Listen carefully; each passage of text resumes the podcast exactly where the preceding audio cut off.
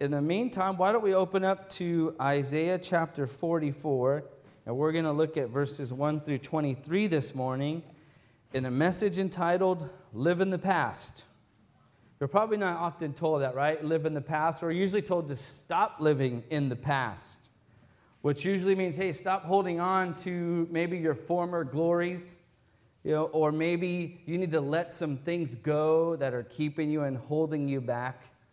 You know, maybe you're holding on to outdated ideas or outdated ways of living.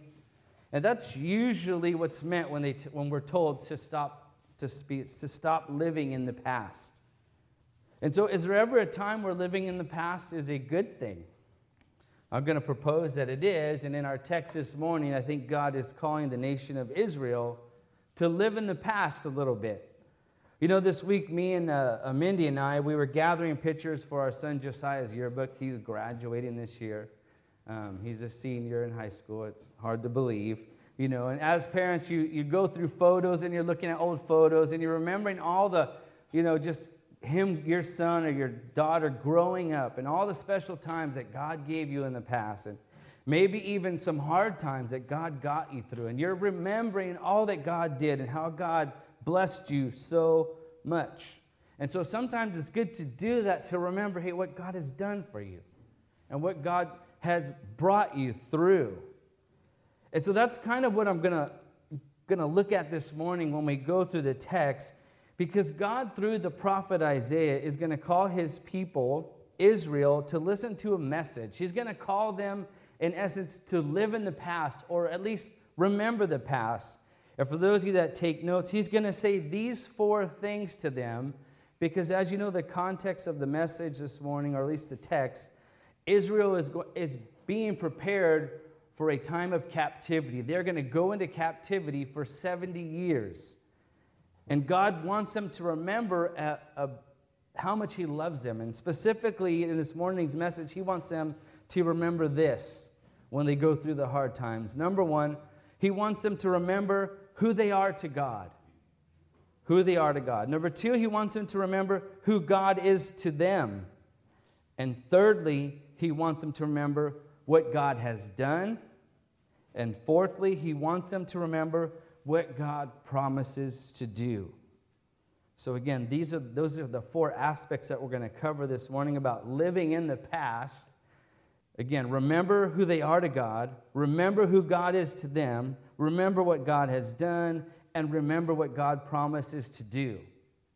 Now, although we're talking about Israel, the nation of Israel, the people Israel, this holds true for every believer today as well. Because in the, in the same way, we are his people, like the nation of Israel is in this context, and we would do well to remember those four things as well. We need to remember who we are in God and who God is to us and what God has done for us and what God promises to do. So, with that, let's look at the text and let's read, and I'm going to explain as we go along. Let's look at verses 1 through 5. And the prophet Isaiah says, But now listen, O Jacob, my servant, and Israel, whom I have chosen. Thus says the Lord who made you and formed you from the womb, who will help you. Do not fear, O Jacob, my servant, and you, Jeshurun, whom I have chosen. For I will pour out water on the thirsty land and streams on the dry ground, and I will pour out my spirit on your offspring and my blessing on your descendants, and they will spring up among the grass like poplars by streams of water. This one will say, I am the Lord's. And that one will call on the name of Jacob. And another will write on his hand, belonging to the Lord, and will name Israel's name with honor. And so, this first section right here is our first point that God wants Israel He's calling them to listen because they're about to go through some hard things, and he wants them to remember who they are to God. He wants them to know. You can see all the things that God calls his people. He calls them, You are my servants. You're my servants.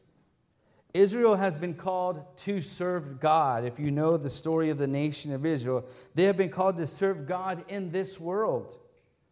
They had a certain task and purpose as a nation. You remember before we uh, started, well, maybe you don't, it's been a few years. Well, before we started the book of Isaiah, we went through the Ten Commandments and we had a series on the Ten Commandments.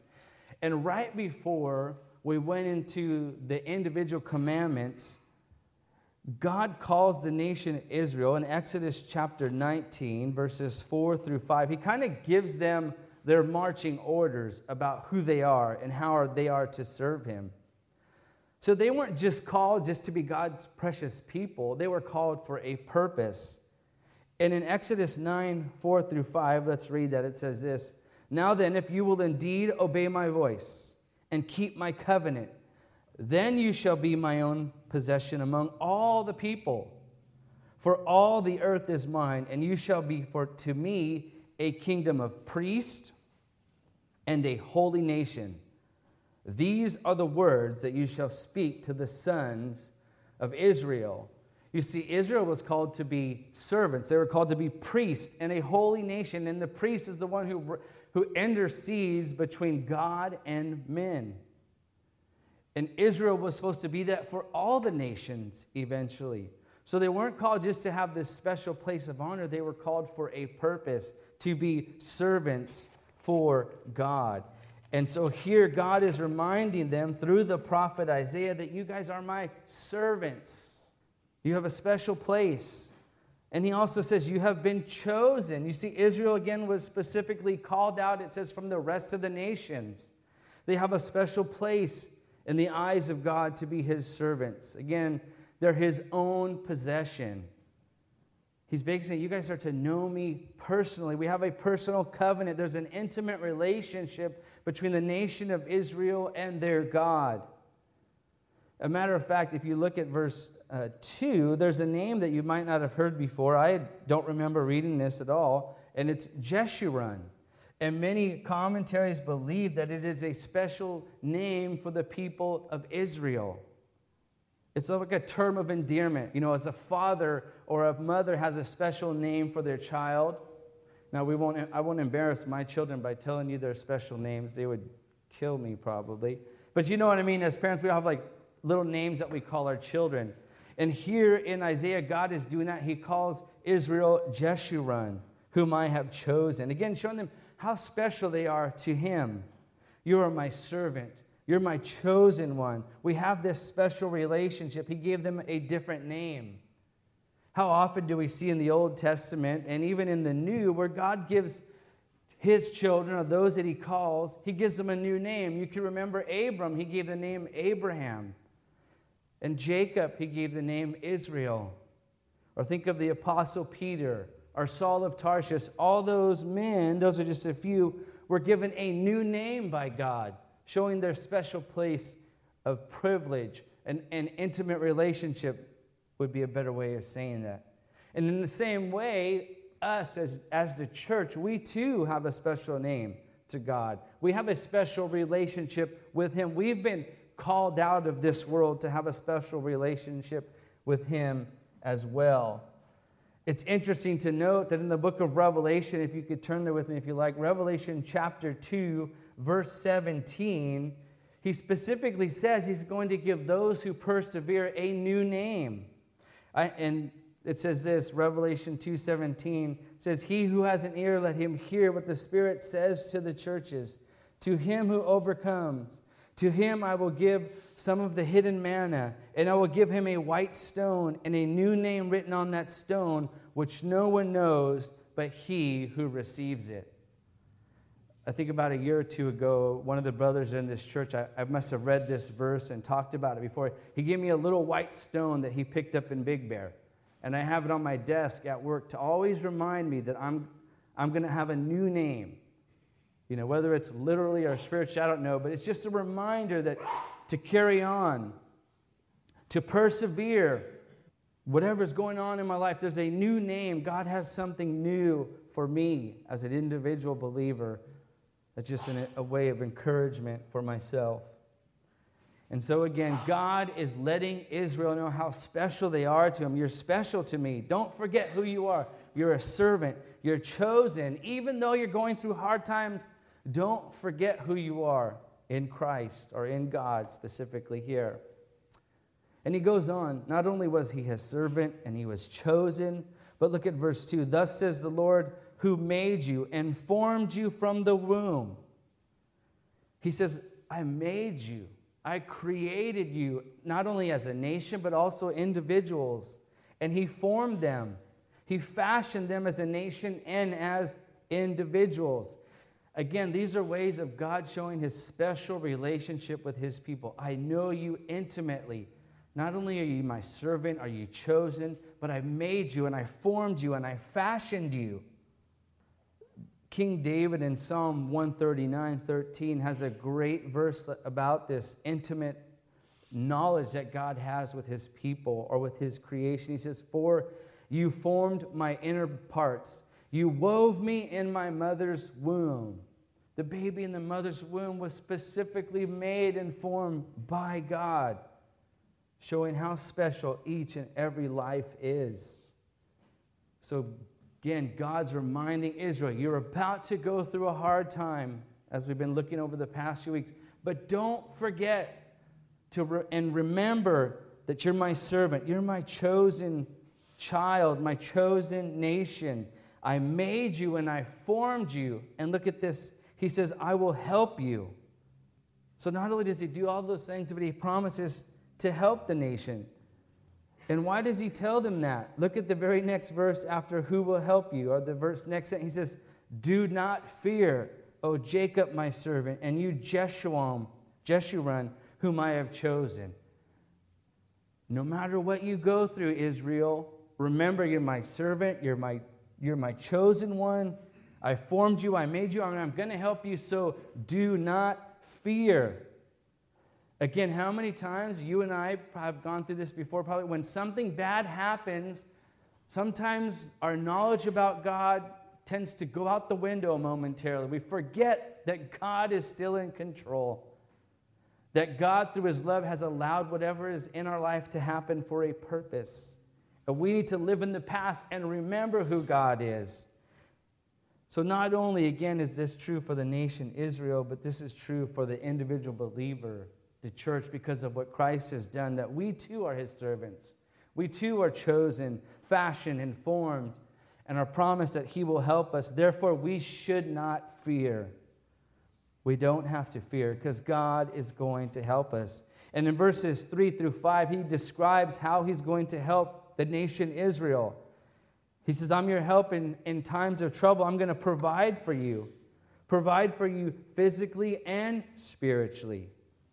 So don't run off and look for other things to help you. He's, this has been a, an issue with the nation of Israel here as we've been going through this, that they're running off and looking to other gods, looking for other people to help them because they can't wait for God for whatever. They don't think God is going to help them, but God is saying, Hey, if I've chosen you and I've made you my servant, don't you think I'm going to help you in whatever it is that you're going through, both physically and spiritually? And that's what's talked about in verses 3 through 5. I like in verse 5 where it stresses um, that in, in your faithfulness, Israel, as you guys hold on to me and trust me, that I'm going to draw more people into the kingdom. Look at what it says in verse 5. He says, This one will say, I am the Lord. So he's describing as, as Israel is staying faithful to God, that people are going to see that and be drawn to that. Because what God is doing in the life of the nation of Israel, he says, For this one will say, I am the Lord's, and that one will call on the name of Jacob, and another will write on his hand, belonging to the Lord, and will name Israel's name with honor. So again, this describes Israel's special mission to the world was not just to be God's special people, but they were to be a light to the world. And thus God would glorify himself through the nation of Israel and draw all men to himself. That's a consistent promise to the nation of Israel throughout the Old Testament, and that it is finally finds its culmination in Jesus Christ. And so here again, the first point for the nation of Israel is to remember who they are in or who they are to God. And for each and every one of us, we need to remember who we are to God. God's not going to leave us or forsake us. He's chosen us as his special people. So let's go on to the, to the next part and find out who God is to us. So, as I said, we find out who God is, or who we are to God, but who are we, who is He to us? And let's look at that next point. In verses 6 through 9, let's read the text and then we'll come back and point out specifically what God says. And as I read this, think about all the things that God says who He is to the nation of Israel. And you can see uh, the correlation who He is to us as the church. He says, Thus says the Lord, the King of Israel, the, and his Redeemer, the Lord of hosts. I am the first and I am the last, and there is no God beside me. And who is like me? Let him proclaim and declare it. Yes, let him recount it to me in order. From the time that I established the ancient nation, and that let them declare to them the things that are coming and the events that are going to play, take place. Do not tremble. Do not be afraid. Have I not long since announced to you and declared it? And you are my witnesses. Is there any God beside me, or is there any other rock? I know of none. So God is telling the nation of Israel, again, as they're about to go into captivity, number one, remember who you are to me and remember who I am to you. And what does he say he is to the nation of Israel? He tells them, I am the king of Israel. Does not the king protect his kingdom and the people in his kingdom? A righteous king does, and that's what God is. So he's telling the nation of Israel, I'm your king. Don't forget that. Even when things look bad, and even when you go into captivity, I am the king of Israel. Not only that, he says, I am your redeemer. I'm your redeemer.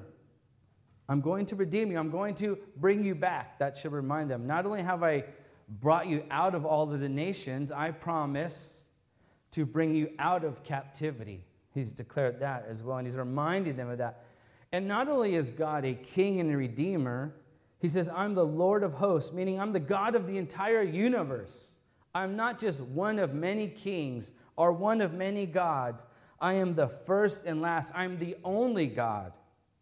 There, and he says that there's no one else besides me. And then he goes on to describe hey, you guys know who I am. I've declared things to you that other gods, lowercase g and in air quotes, cannot do. They have not said. All those gods that the nation of Israel has run to, they have not helped you. They have not saved you. Only I am the one. I am your rock. And he says, You are my witness to this. To this. You have heard this from me. You already know these things, but you keep forgetting. You need to remember all these things that I've told you, even when bad times come. Remember that I'm your king, your redeemer, the God of the universe, and I am the only God. And then in verse 8, he reminds them again, because of this, do not tremble and do not be afraid. So again, after he tells them who they are to him, he says, Don't be afraid. Then, after he tells them who he is to them, he says, Don't tremble, don't be afraid. We need to remember these things. And the exact same thing holds true for you and me as the church. God is also our King, our Redeemer. He's the God of this universe, and He is the only God. There is no other. These are promises that are, that are true for the church as well. And we are witnesses of these things. We hear these things declared over and over again. Let's not forget them. In verses 9 through 20, God's going to make a, a stark contrast. So again, he says, Who you are to me, who I am to you. And 9 through 20, he's going to talk about idolatry and the false gods, and who the people are to the false gods, and who the false gods are to the people. Look at verse 9.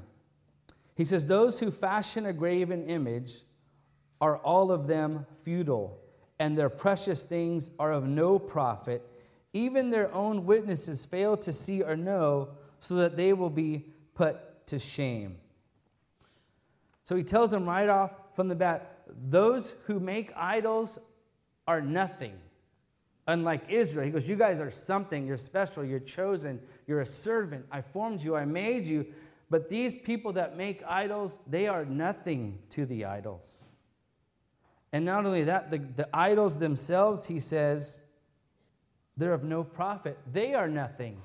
They have no meaning to the individual people that make them, unlike God, the God of Israel, who is the king of the universe, who's the redeemer, who does all these things. So he's making that contrast. To false gods, you're nothing to a false God because they are nothing, and they do no profit to you as well.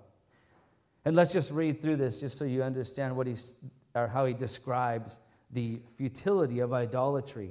And he goes, Who has fashioned a God or cast an idol to no profit? Behold, all his companions will be put to shame, for the craftsmen themselves are mere men. Let them all assemble themselves, let them stand up, and let them tremble. Let them together be put to shame. Again, a contrast. God is saying, You don't tremble, you don't be afraid. But those people who trust in false gods, they tremble and they are afraid.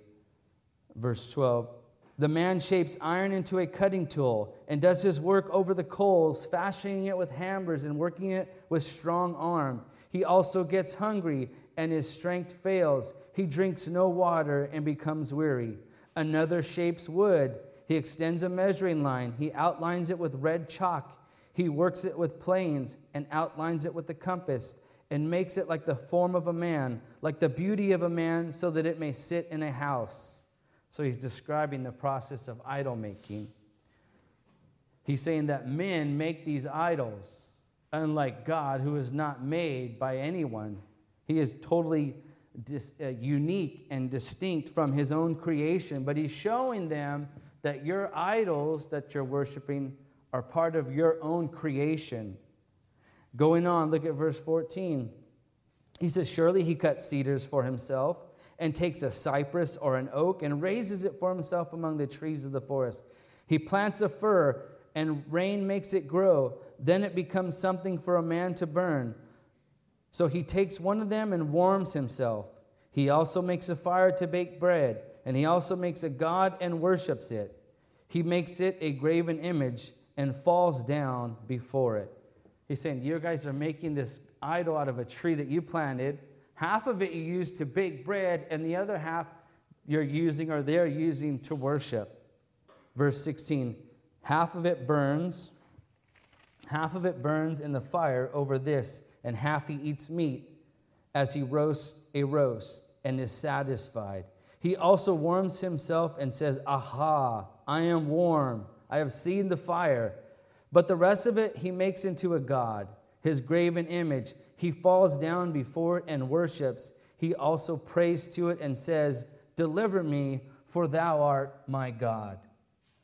So again, he's showing the contrast. You guys are going through this process, or idolaters in general, they grow their God or this tree, and then they turn it into a God, and then they worship it. They fall down before it and say, Deliver me because you are my God. He's trying to show them the silliness of that through the prophet Isaiah. And, in, and then in verses in 18 through 20 is the conclusion of the section on idolatry, where he ultimately shows though, what happens to those who trust in false gods. Look at what he says. He says, They do not know, nor do they understand, for he has smeared over their eyes so that they cannot see, and their hearts so they cannot comprehend. What he is saying here, I want to make this clear, is that ultimately, those who continue to worship false gods, it is God who covers their eyes. It is God who hardens their heart and darkens their eyes from seeing anything. It's like this you want to reject me, Israel? Then you go ahead because you're going to come to a point where I'm going to cover your, your eyes and you know, block your heart, cover your ears from understanding what you're doing. And that's what he describes here. He says they can't, their hearts, so they can't even comprehend what's really going on. Look at verse 19. He continues, and no one recalls, nor is there knowledge or understanding to say, I have burned half of it by fire and also have baked bread over its coals. I roast meat and eat it. Then I make the rest of it into an abomination. I fall down before a block of wood.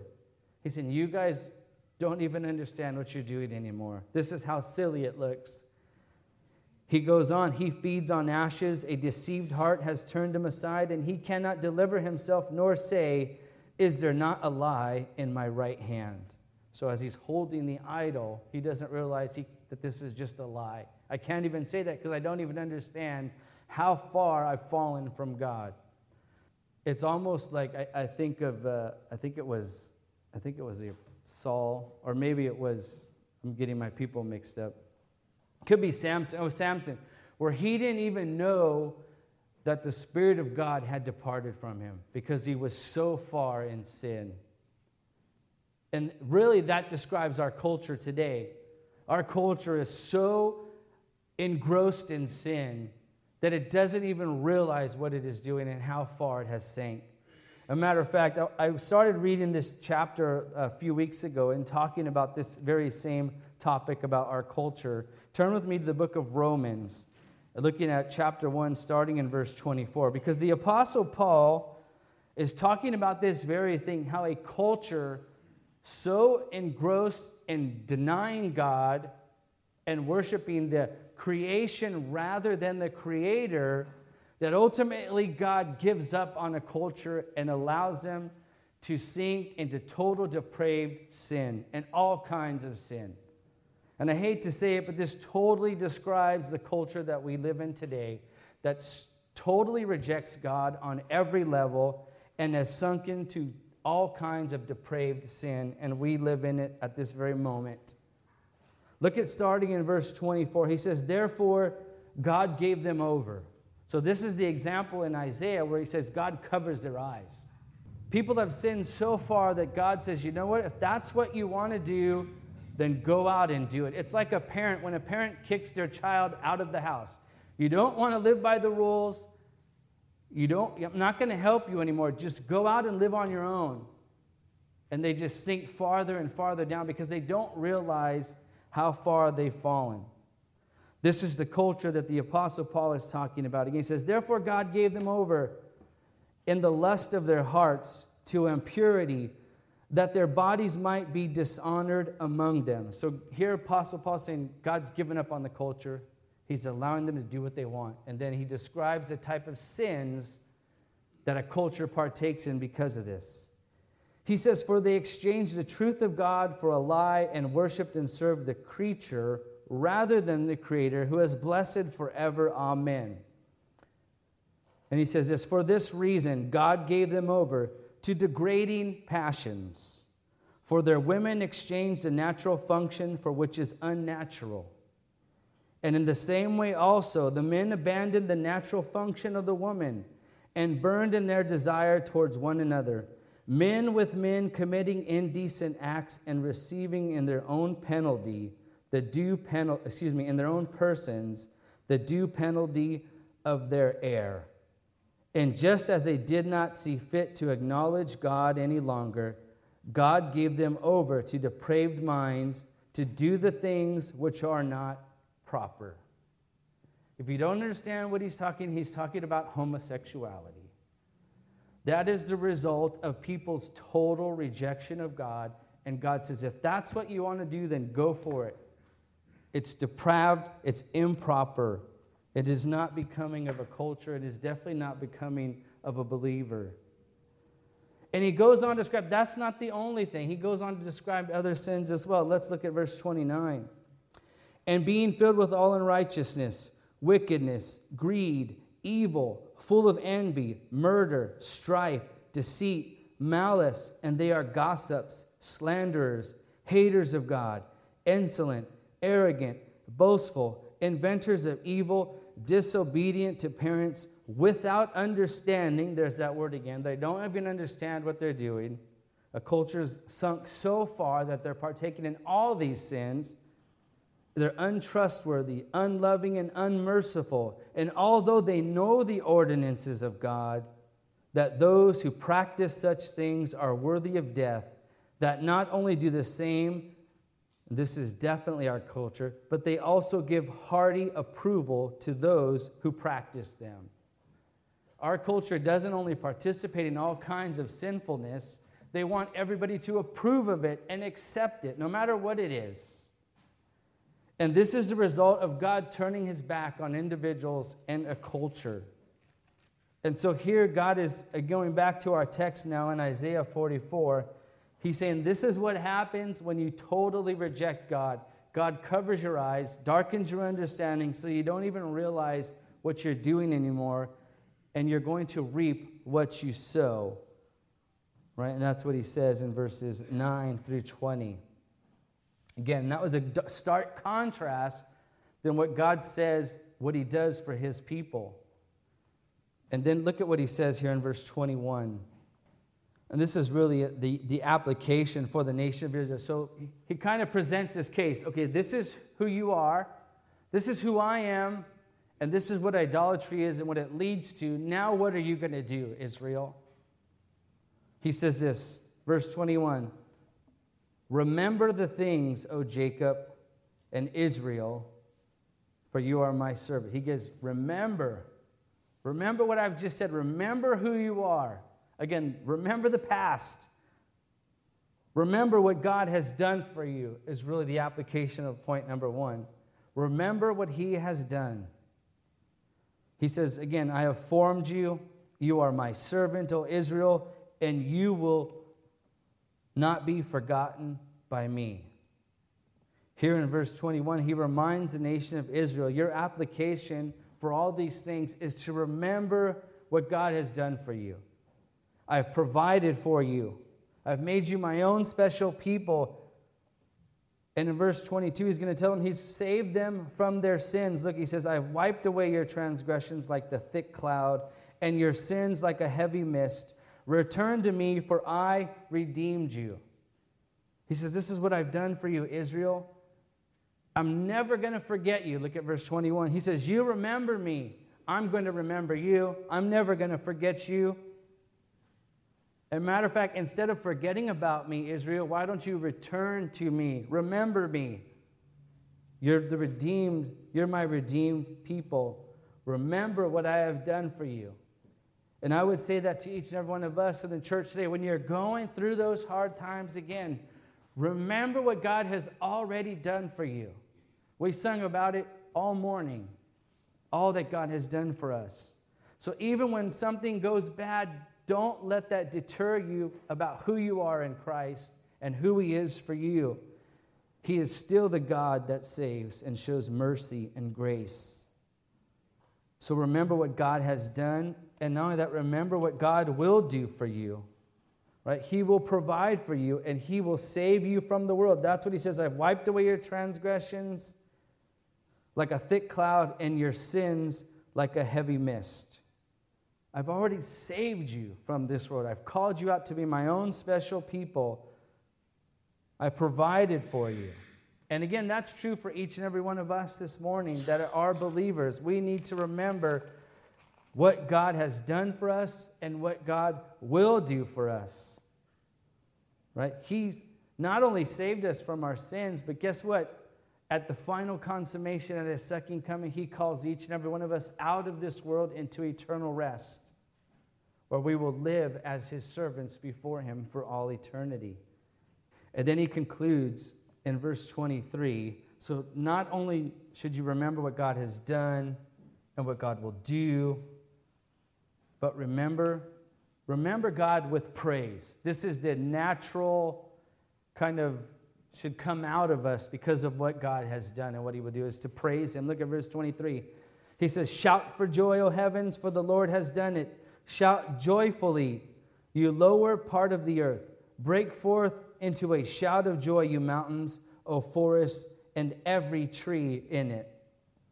So, the natural response to all that God has done for us and here for the nation of Israel should be praised. We are praising God for what he's done. Again, we are praised God this morning for because he delights in mercy and loves to shine his grace upon us and show us grace. We should praise God for that because each and every one of us does not deserve that. It is God who bestowed that on us, and we trust and believe in that. So we should shout for joy and shout joyfully and praise God. And then finally and lastly, don't not only do we remember him with praise, but we remember him in our obedience to him. Look at the end of verse 23. He says, For the Lord has redeemed Jacob, and in Israel he shows forth his glory. And I made mention of this earlier that as Israel remains faithful to God, he's going to draw people to himself. He's going to glorify himself through the nation of Israel. And the same is true for you and me as believers, for us as a church. As we walk in obedience to God, he's going to glorify himself through us. And as we walk in obedience to the Lord, he may draw some people to himself through us. Right? We are, he calls Israel here that you are my witnesses earlier. We too, as a church, we are his witnesses. And as we walk in obedience to him, we glorify God. God can use us to draw people to himself. Therefore, let us remember him in obedience for all that he has done. And I want to put up this last quote. I'm hoping it comes up. I don't know if you have another quote. But it was a quote from the uh, commentator that I was reading on this section, but I'll just read it. But that's a good quote right there on your bulletin.